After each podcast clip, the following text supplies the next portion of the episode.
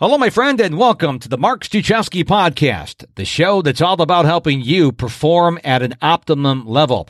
I am Mr. Productivity, and it is my obsession to teach you how to be the most productive version of you. And one of the ways I do that is by inviting you to my monthly live training. My next live training will be happening on Friday, September 18th at noon Eastern. I'm going to be talking about planning your day, the why, and the how. You can register by clicking the link in the show notes or the banner of my website, MrProductivity.com, M-I-S-T-E-R, Mr productivity.com. On the show today, I'm welcoming back Mollie McGlocklin from Sleep is a Skill. She delivered so much value on her first appearance. I wanted her to come back and share more about sleep. On this show, we're going to talk about consistency, being king to your sleep.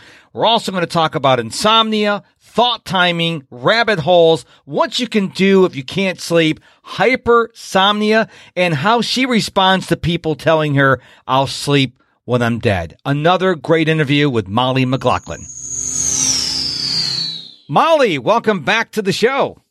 Oh, thank you so much for having me back for part two. I'm very excited to dive in. Yeah, Mollie was my guest back on episode 516 on March 20th, 2020. And we talked about melatonin, sleep architecture, sleep tracking, naps, and getting too much sleep. And we will cover a little bit of that on the show today. But if you want to hear all she had to say about that stuff, I'll link it up in the show notes. You can go back and listen to last episode because it was so incredible. I said, Mollie, I got to have you back because you are a sleep sleep expert. And you told me before we started recording that you had been on 60 podcasts since my, your appearance on mine.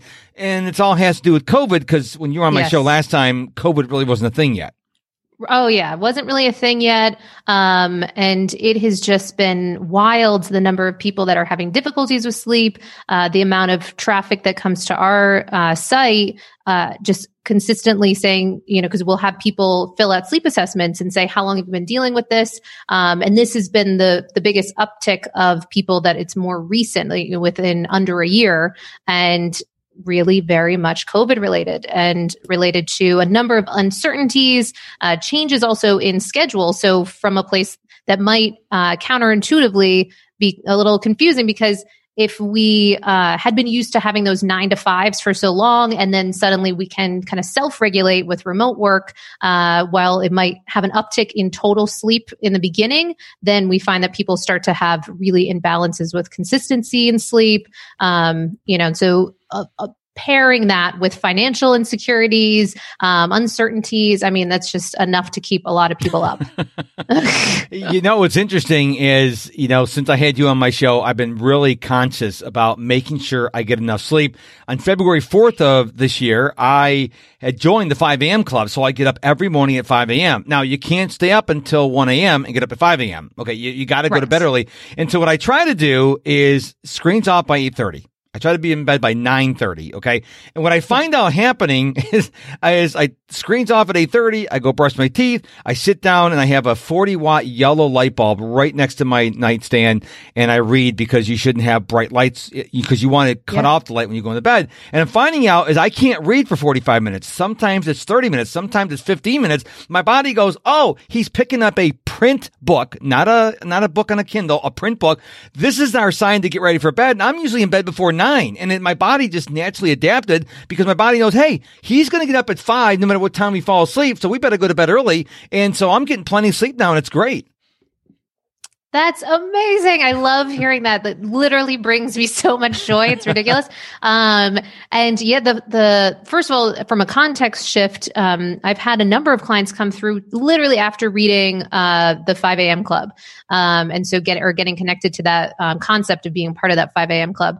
And but then to your point, struggling. I love the idea of how the mornings could look, but if we don't nail the nights, uh, then it doesn't quite look that way. Uh, so it's a really complex um, interplay because also how we spend our mornings can impact our ability to consistently get tired at the same time at night. Um, so it's an interesting uh, area to dive into because then once people, if they're really committed, like you know yourself, uh, it can really be a, a life changing endeavor to go from. I've had to see night owls um, or self proclaimed night owls. You know, usually waking up say at like 10, 30, 11 and moving to you know maybe a 5 a.m. club or even a 6 a.m. club. Mm-hmm. Uh, but any of that can really be a big shift in how your how your days looks and how your days look is how your life looks. So, mm-hmm. well, the book is uh, Robin Sharma, the the Five A.M. Yep. Club. So, if you want to know the author, now let's talk about consistency because one of the things I've been talking for a long time is bo- our bodies love consistency, and a lot of people, like before COVID, were going to bed at the reasonable hours Sunday through Thursday, and they'd stay up real late on Friday and Saturdays and sleep in late on Saturdays and Sundays, and then they try to get back on schedule on Monday. And I think we might have touched about this, uh, touched on this when the first time you were on the show, is your body likes consistency. So there's no such thing as catching up on sleep. Okay. I think you brought that up in the last episode, but the body likes consistency, right? So if you can go to bed every night at nine and get up every morning at five o'clock, seven days a week, 365 days a year, 366 during leap years, your body is really going to love that, right? Oh, yeah. The consistency is huge. Consistency is king in the world of sleep. And it can be frustrating for people when they get um, certain sleep trackers and then they start really getting attuned to this. And some of the algorithms for like the quote unquote scores that you might uh, wake up to every morning can uh, really be a real pun intended, wake up call for many people because what they'll do in those algorithms um, for many of them is pull previous night's data mm-hmm. um, so that the experience that you wake up with in the morning is not necessarily dependent just on the night before, but kind of a stacking of all those prior nights, um, you know, leading up to that. And so it gives us a bit more of a level of responsibility of how we're managing our sleep. It's not just like, oh, I've been running myself down. Let me go to bed early, get up late type of thing. Because unfortunately, unfortunately, sleep doesn't quite seem to work like that when we extend it because then things get thrown off. Uh, the, mm-hmm. our sleep architecture, as we spoke about in part one, um, really can get impacted. And so I will say there, um, the body is really uh, pulls for homeostasis. So it so desperately wants sleep, which, if any of you are dealing with short sleep or difficulty maintaining your sleep, it was really comforting for me to get to when I when I was dealing with in, insomnia um, to start to really get in my bones that the body does actually want sleep, and while it might be disrupted right now, it's going to do everything possible to get that. Um, but even from that place, you know, it's it's something for us to remember that that consistency is really, really paramount because when we go to bed a bit later than we normally do, then we are risking um, impacting our deep sleep part of that first part of the architecture. And if we lob off the mornings and wake up early, um, then we're risking the REM state, the rapid eye movement, which is important for kind of cognition. So there's a lot of uh, things that can go awry if we start playing with that bedtime wake time too much. I will tell you that most nights, probably about four or five mornings, I don't need my alarm. So I have an alarm set on my Apple Watch for 5 a.m. And most times I get up like 455, 456, which is good because that means my body's used to rolling out of bed. But I will tell you, because I want to talk to you, I want you to talk to us about insomnia in a few minutes, but uh, I want to talk about anxiety, stress, fighting with your kids, your spouse. Don't do that in the first, in the last couple hours. Uh, I've done this a couple times with my wife and I can't sleep for a couple hours. I'm tossing and turning. And so if I feel an argument coming on, I say, look, let's just table this for tomorrow because I know that if I get in any kind of anxiety, it's going to prevent me going to sleep. A prime example, this last Saturday, we had car problems and we you know, had to get uh, a mechanic come to the church parking lot to help us get our car into gear to go home. So that's kind of stressful. So even though I was really, really tired on Saturday night, I couldn't go to sleep until about, I think 11, 1130 because I was stressed. And people don't realize if you're stressed, you had a fight, you had a near miss or a collision, you got a parking ticket, all that stuff is going to affect you going to sleep. Am I right? Oh, absolutely. And I love that you have that um, kind of awareness and then the power to uh, personal power to then shift it. Okay, this is not serving me. These type of conversations, these thought patterns, um, and then end being cognizant of okay, I had a bit of a higher stress day than normal, um, and then how can we manage all that? So we put it in the category of thought timing, and for thought timing, it's just starting to see, which is super interesting because then sometimes um, there might be even what we call like positive stress or um, you know so what that can look like is there might be something on the horizon. You might have something coming up that's exciting or oh know, Christmas! No, I stress. can't sleep. When I was a kid, we all remember the night before Santa Claus came. No kid could sleep. I mean, melatonin, Benadryl, nothing worked because you're excited. And I'm the same yes. way. If I'm going to go, if you say, "Hey, we're going to go to Disney World tomorrow," I can't sleep the night before. I don't care how much I prepare because of the event. Yes, exactly. And so it's even like that anticipatory anxiety, but from a, you know, it's, it, which can be very confusing because for so long, so much of my life, it didn't necessarily look like that type of stress. It was more just like that, oh, the sky is falling type of stress. so, so the fact that there can actually be that, and that's more what I see for myself in my life now. So, but that's a real, uh, big one for so much of, um, uh, particularly when I deal with entrepreneurs and they might have some new ideas or excitement and run some, you know, um, there's that. So one being cognizant of that excitement. So sometimes we'll have the tendency, I'll see clients kind of go down the rabbit hole, um, following, they have this idea and then all of a sudden they're, they're on their smartphone until four in the morning doing the whole thing. Um, and then of course the interactions, if we have a partner, um, I've had clients that it just so happened that the way their schedule is currently set up, that the only real time that they had to talk about, you know, the kids and bills and all that stuff was, you know, within that hour and a half oh. or so before bed, which really didn't work. So we actually had to, you know, kind of shift around their calendar, put in predisposed times for them to, you know, just kind of work those things through, which sounds so basic, of course, when you're hearing someone else talk about it. Mm-hmm. But we have our own blind spots and we don't even notice that that's the new created structure that wasn't said. Um, it just kind of goes like that. So yeah, really being able to be attuned to that. And it's such a skill set. I do think there's so much power too in having um, if you do have a partner that's there to see you know our tendencies because i'll do that stuff too. I i have the tendency to go into all the worst thoughts before bed. Like the worst personal thoughts like why are you going there? And yet so i'll be able to have thankfully you know my boyfriend to be kind of a, a sounding board to how is this serving before sleep? Hello, thought timing. Um, so that can be really useful. But if we don't have that other partner there with us, which certainly happens as well, um, then really being able to, it's kind of almost acts as that mindfulness process of um, being able to spot ourselves. Oh, here I go again, and that familiar record player of you know stress or what have you. Yeah, I wonder how many people listening to this know what a record player is. If you're younger, mm. um, yes, go Google it. it's it's. Yes. I remember record players. I was, you know, I was a radio DJ back in the day, back in the '80s when there was records.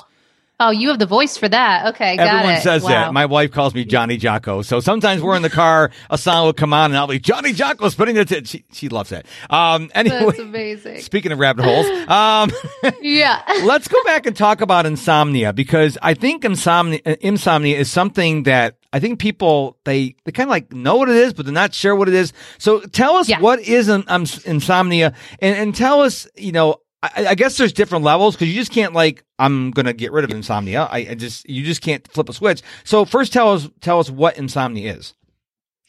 Yeah. Okay. So um, when we're talking about insomnia, if we just have a one-off night of poor sleep, uh, that might not necessarily, you know, fall into that same domain of uh, true and particularly chronic insomnia. So there might be an acute um, period of insomnia. Uh, that's particularly what I went through for a bunch of you know months in a row while traveling internationally. Um, and you know, so you kind of have kind of that acute bout, but then you can also have a really chronic bout. And what that can look like is, you know, two to three times a week with really difficulties, um, you know, kind of falling asleep, particularly being uh, problematic, and then some issues with staying asleep is uh, certainly as well as can be very frustrating.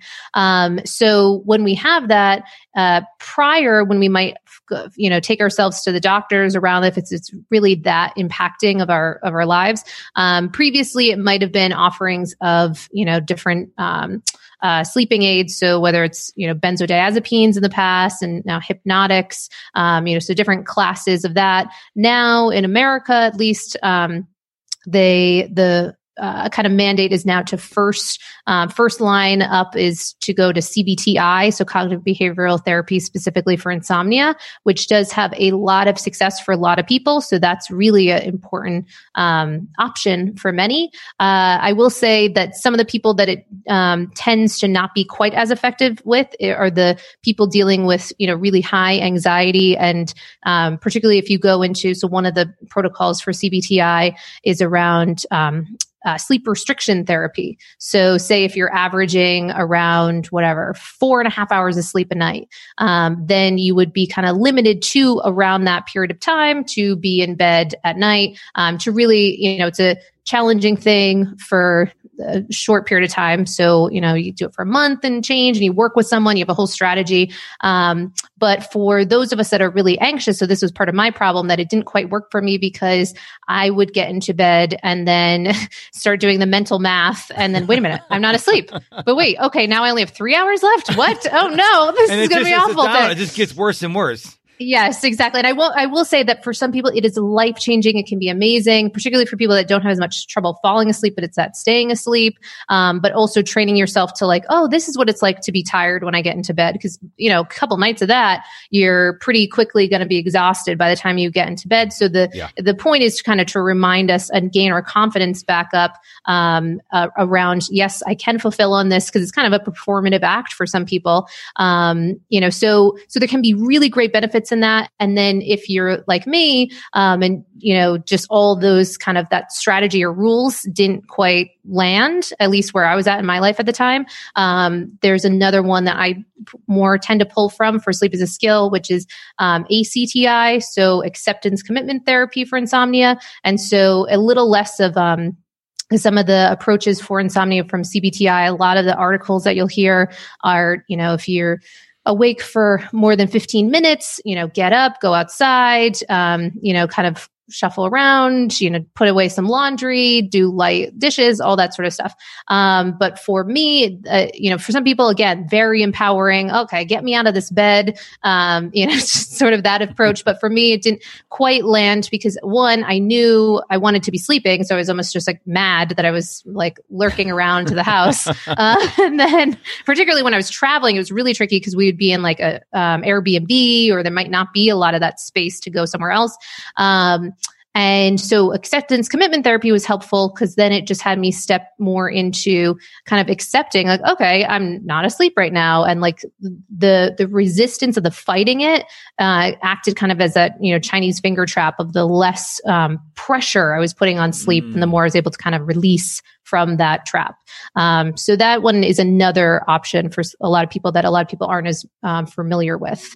Hey there, it's Mark. I just wanted to hop in here real quick to invite you to check out my website, MrProductivity.com, for the date of my next live training to get my top five productivity tips and so much more. It all happens over at MrProductivity.com. You brought up a good point is when you can't sleep and one of the things I do is my, my phone is charging next to my bed. It's face down and my watch is on theater mode because like you, if I look at, oh my gosh, I'm not asleep yet. I start doing the math. So I, I make sure I don't look at the clock. That's the number one thing. If I can't sleep, so I do not look at the time because that's going to cause stress. And what I realize, if I can't fall asleep in five or 10 minutes, what I do is I get out of bed. I turn my light on. Again, it's a yellow 40 watt bulb. Yeah. It's really important. You don't want this like bright as the sunshine. And I'll read a print book uh, until my eyes get heavy. Or sometimes what I'll do is I'll uh, do some breathing exercises. Or if it's really bad, what I'll do is I'll go take a warm shower. I read, I think it was in uh, Dr. Dr. Matthew was it Walker? Walker yep. Walker's book. Mm-hmm. And he mm-hmm. said sometimes a warm bath or warm shower. So sometimes that works yeah. as well. But the thing for me is, is don't get frustrated because you will eventually fall asleep. I know that you don't think you're going to fall asleep, but your body yes. will eventually fall asleep. You just got to get your mind off of not falling asleep. And for me, the number one thing that works the best is to go for that print book and just read a couple. Usually only takes a couple pages because then my, then my brain is not thinking about not sleeping. It's not thinking about the time. It's not thinking about everyone else in the house is asleep, which is just my wife and my dog. But it just right. takes my mind off of that. I'm like, okay, my mind, right. okay, my mind says, okay, we're okay. Then I usually go back and fall asleep. But the worst thing, I never pick up my phone when I can't sleep. Never. Because that's the worst thing you can do. That's Great. blue light. It's, you know, email, social media. It's getting you in, in more anxious. And so you will go to sleep and just, just take those suggestions. Do you have anything to add to what I do? Yeah, I love that. Um, and it, again, like there's, it's so great that you've built up this arsenal of things because it really can empower us. So we're not just sort of at the effect of, oh, okay, how long is this night going to go on? No, instead we have all these uh, rundown of things we can actually take an action on. Um, another thing is that um, often we will find that people are just have these thoughts going and going, going, Yes. and um, you know, unless we kind of get them out in some way, shape, or form, then they tend to continue to plague us. So uh, even as low tech as a pen, you know, pen and a piece of paper, Yes. um, just throwing all those thoughts out. I know it can sound so basic, uh, but the process of that from kind of a neurological perspective helps to uh, one calm the brain because and you made that great point too like okay we're okay everything's you know it's the brain wants to just know it's safe things are being handled um, and we're the type of people that will deal with that and that honestly at the source of it um, I see that for certainly myself and for a lot of clients that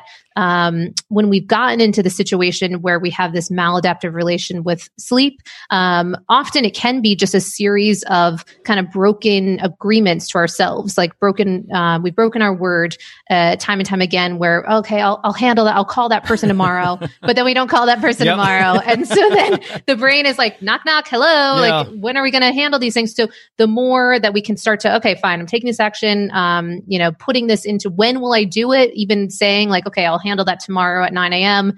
Um, it might sound so basic, but it helps the brain to kind of close that loop and then get that peace of mind. That's what I was going to ask you. And you Yeah. write something down, your brain goes, okay, they've written it down. Now I can let it go. Is that, is that, that's neurological, right? Yes, yeah. So really, we're bracketing that whole conversation of, um, okay, I got to make sure, you know, I have that meeting or set that up or whatever. And so by then putting it onto a piece of paper, which is in our brains, you know, kind of sense that, okay, we're taking an action. And then particularly by giving it a, a um, boundary around it, like, okay, a, a time that I'm going to pick that up again in reality. Um, so from that point, it knows it's going to have going to get handled. And then that's where we come into play. And if we're really committed to shifting this area, then we got to do that thing at 9 a.m. the next morning or whatever, Yes. because then we our brain won't believe ourselves and kind of bankrupt of our word. So Exactly. so now we're, we're you know, about 20 minutes in this episode and we have not addressed the elephant in the room. Now, you should have seven to nine hours of sleep, at least seven hours. But I thought it was really interesting, like you talk about it a few minutes, even though you talked about on part one, that you can get now if you if you're sick, if you're recovering, you can get you need more sleep. But normal people, if they start getting 10, 11 hours sleep every night, that's not good as well. That's just as bad as not getting enough sleep, right? Yeah, that can be a whole other. So hypersomnia, um, and looking at so rather versus insomnia. So hypersomnia, just getting a lot of sleep, um, and then so the the question around that would be what. Um, uh, often it doesn't always look for many people. Um, there's just real uh, ups and downs with that. So it might be they're going to bed later, they're going to bed earlier. That's all over the place, roller coaster. Um, and and then they're logging these really long chunks of sleep. So uh, the question becomes, what is that quality of that sleep? And then often when you look at people that are, um, you know, with a polysomnogram, what the results are, it's often not, um, you know, as ideal as they could be. And so one, if if that's an experience that people are having, uh, one looking to see if that's mood related. Sometimes they're, you know, when we're dealing with depression or different parts of our lives, and you know, it can be a real coping mechanism for a Mhm. period of time. Um, so one, checking with that, but then two, are there any other underlying things? Um, could you, you know, be dealing with sleep apnea or different issues that are keeping you just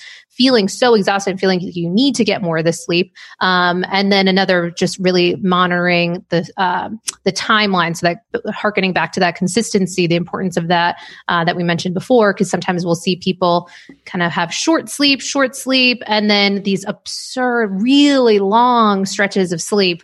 Um, and you know, you often will see younger people doing that too to try to manage, um, you know, their their busy lives, and yet with uh, it, unfortunately, ends up often catching up with us uh, during that process. And we think that we're doing a good service for ourselves. We're like, okay, so I've really been running myself low. I'm gonna make up for this on the weekend and i'll see clients you know in their early 20s and then oh yeah they'll show their sleep tracker 13 hours you know just these long stretches of time um, so i think there's a better way for us to have them you know be able to have it all and really approach this as a lifestyle perspective I'd love to know your thoughts on this. I hear this a lot. I don't have time to sleep. I'll sleep when I'm dead.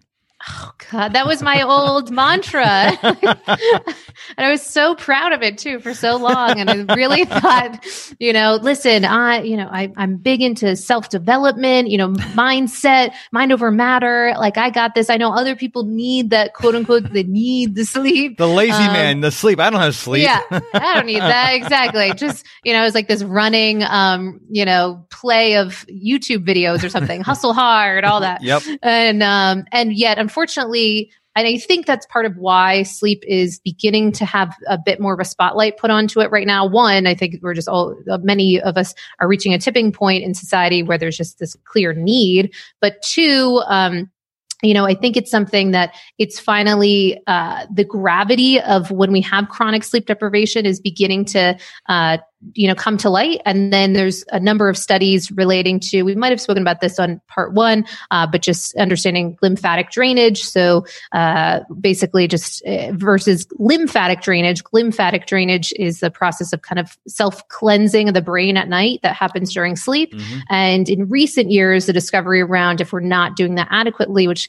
tends to happen in the first part of the of our night then we're risking um, what seems to be really strong evidence for a correlation with neurodegenerative issues. So, um, Parkinson's, Alzheimer's, dementia down the road. So once one that became one of those clear preventative, um, you know, strategies, then that's getting a ton of press. Um, but then also as we're learning more about circadian rhythms and the uh, kind of cascading impact that that can have across um, so many areas of our body, if we begin to get that clock off course. Mm. So you know, just even just a couple things that happen when we do that, our hormonal um, balance becomes imbalanced in a lot of ways because in the the body doesn't know, even on a basic level, when to produce cortisol, how much, uh, when to produce melatonin, how much, uh, as far as leptin and ghrelin. So keeping our, you know, kind of hunger and satiety levels at bay.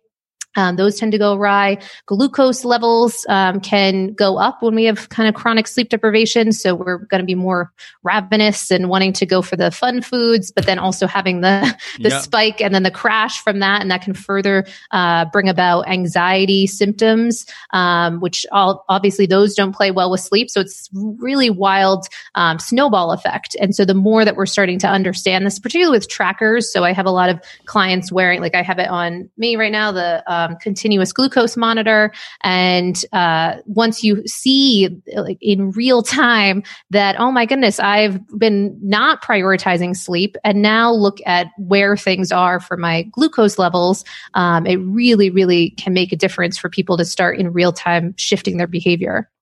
Let me talk to you, or let me ask you a personal question about eating before bed. A lot of people say you should not eat before bed. I cannot eat. I cannot sleep if I'm hungry. So what I try to do is before I go to bed, I will drink like a, a muscle milk, which is like packed full of protein. Then I'll have a, um, a protein bar, which is about, tw- so I have like 45, 50 grams of protein. If I don't eat, a couple hours before bed, I will wake up starving. Now, am I weird or uh, what, what are your what are your thoughts on eating before bed? I'm not I'm not talking about yeah. cupcakes and ice cream and, sure. and stuff like that. Yeah, well, number one, I acknowledge you for kind of noticing that um, you know that this is something that will kind of help stave off that any sort of crash. So, uh, what I would say about that is one, we want to definitely, definitely push to have um, our last significant meals or our last kind of like dinner mm-hmm. serving mm-hmm. um, definitely earlier in the night. And there's a lot of interesting evidence that because for the for quite some time it's done around two hours before bed. Now we're talking even things like three and four hours um, to begin, and some people even do more extreme than that. And so it falls in the early time restricted eating window. Uh, but again, this is all very bio individual. You want to test it for yourself. But the thing that you're pointing to is really interesting as it relates to uh, wake ups during the night through because of glucose, particularly um, crashes. And so when we have the glucose crash, then our body tends to result in cortisol and adrenaline of, oh, you need this, wake up, and then you're up. Um, so, so when we do have a little bit of either like a fat or a protein um, before bed for people that are dealing with that, that can be really helpful to kind of sleep through the night. Um, so the thing that I would have people really look at is if they are doing that, um, the sizing for that, because we don't want the body to have to fully like kind of turn on the whole digestive process because um, it's surprisingly taxing. That um, doing that. So, a couple of things that um, people will tend to go to uh, an old Tim Ferriss hack from a long time ago was uh, um, almond butter before bed, but it, there are there's some interesting validity to things like that. So, a little bit of protein, a little bit of fat, um, and then it's not too too much that you have to digest a ton, but it's enough um, in theory, depending on the person, to help with the the blunting of that glucose drop.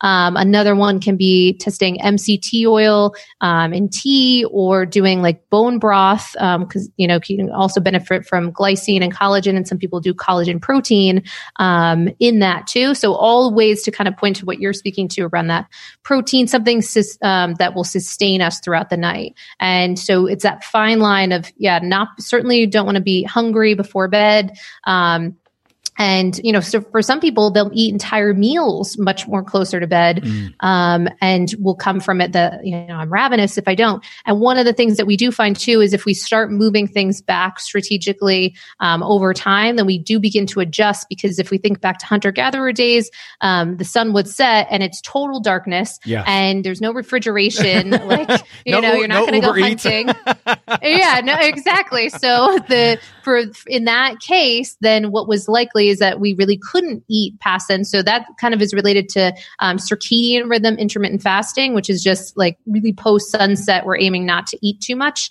Um, and so that can be just that other strategy. I will say with an asterisk, then, you know, if we're living in kind of that type of um, paradigm, then what is likely is we're going to bed very shortly after sunset. And that might not always be the case here. So that's where we come up with some of these, you know, protein fats strategies. Well, I do like uh, muscle milk has like 25 grams of sh- protein, zero sugar, and the protein bar has 21 grams of protein and three sugar. So I'm only getting like three grams of sugar, which is good. You shouldn't have sugar yeah. before bed. So, I mean, it has yes, worked for me. Call. And I, I do have these about, oh, 60 to 75 minutes before I go to bed. So it's not like right before mm-hmm. I go to bed. I mean, it's like, sure. like I'm winding down yep. because I brush my teeth at 8.30. So I'm not going to eat it after I brush my teeth. So it's yes. just, it's glad to hear that you say that, you know, I may try some of these other ideas you gave us. So, um, yeah, testing it out, and that's where the continuous glucose monitors are super interesting because it's a bio um, kind of individual. How does uh, it case. do that? It just sits on your skin. How, how does that work? Yeah, so it's uh, it's on the um, so on the back of your arm,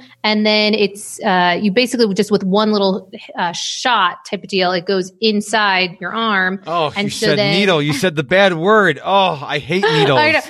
But it's so weird. It seems like something that would take so, so long to do and be such a process. It literally, the way they've set it up, you just press this button and then it's done. It's so weird. Uh, very easy, very user friendly. And I would on? say, so 14 days. Um, oh, you shower with and everything? Yeah, it stays on straight for 14 days. Wow. Um, and then that's the that's right now the freestyle Libre. Um, but there's going to be a Libre 2 coming out. Also Dexcom is another great one, but uh, primarily for diabetics right now. But the Libre is 14 days. So even if you just did it for four, you, but you know, certainly you and anyone were to, I would really like if all of America were to do a continuous glucose monitor, even just for 14 days, it's just so eye opening um, to start to see. Oh oh my gosh, like even the same meal that I might have at 8 a.m. is going to affect me very differently at 8 p.m. Um, and then also being connected to if I work out, it's going to spike differently. If I s- don't sleep well, it's going to spike differently. Uh, for women at different parts, uh, times in our period, if we're menstruating, then that can spike differently. Uh, you know, the there's a lot that goes into that, not to mention stress. If I didn't already mention that, uh, that one can really spike things. Wow. Well, you know what? You delivered on part one. You delivered on part two. This is so fascinating. I want to thank you for being on the show again. A lot of information. Where can we go to find out more about you? Uh, well, thank you so much for saying that. I'm so happy to be connected with you. And, you know, since we had that part one, I've been following you on different social media platforms. You're always putting out so much amazing content. So I really appreciate the work you're doing. So thank you. Thank you. And, um, yeah, as far as finding out more, Sleep is a Skill acts as a really great bucket for all the things. So we have a free downloadable PDF um, called the Optimized Bedroom. So 18 strategic tips to kind of uh, reset your bedroom into from both low tech and high tech. So uh, right in alignment with what you said about the importance of that um, nice warm bulb and uh, all kinds of things that are just can be take something on the front end, but once you do it, then it sets you up powerfully for tons of nights of you know improved sleep so that's for free we have a weekly newsletter um, every Monday that comes out. I'm pretty obsessive personality, so it's called Mollie's Monday Obsessions. Uh, so it's all the things I'm obsessing about in the world of sleep. So all kinds of cool sleep news. Um, and then we also have online training courses, the podcast, uh, and a sleep assessment you can take to get like real human feedback on your sleep.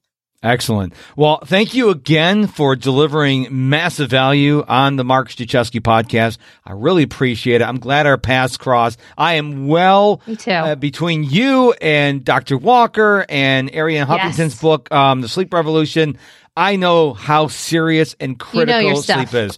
So not as good as you, but I know enough, and I no, wish more you, people. I wish more people yeah. knew this because the secret to great health and success, I believe, is in the sleep, and uh, yeah. you've illustrated that. So, folks, go back and listen to part one with Mollie. Then listen to this one. Maybe listen to a couple times. There's a lot of gold here, Mollie. Thank you so much for being on the show.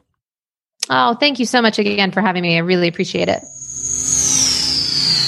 And just before we go, don't forget to register for my next live training Friday, September 18th at noon Eastern. Going to be talking about planning your day, the why and the how. Register by clicking the link in my show notes or in the banner of my website, MrProductivity.com, M-I-S-T-E-R, MrProductivity.com. Thank you so much for listening to this episode of the Mark Struczewski podcast. Until we meet again, my friend, go be productive.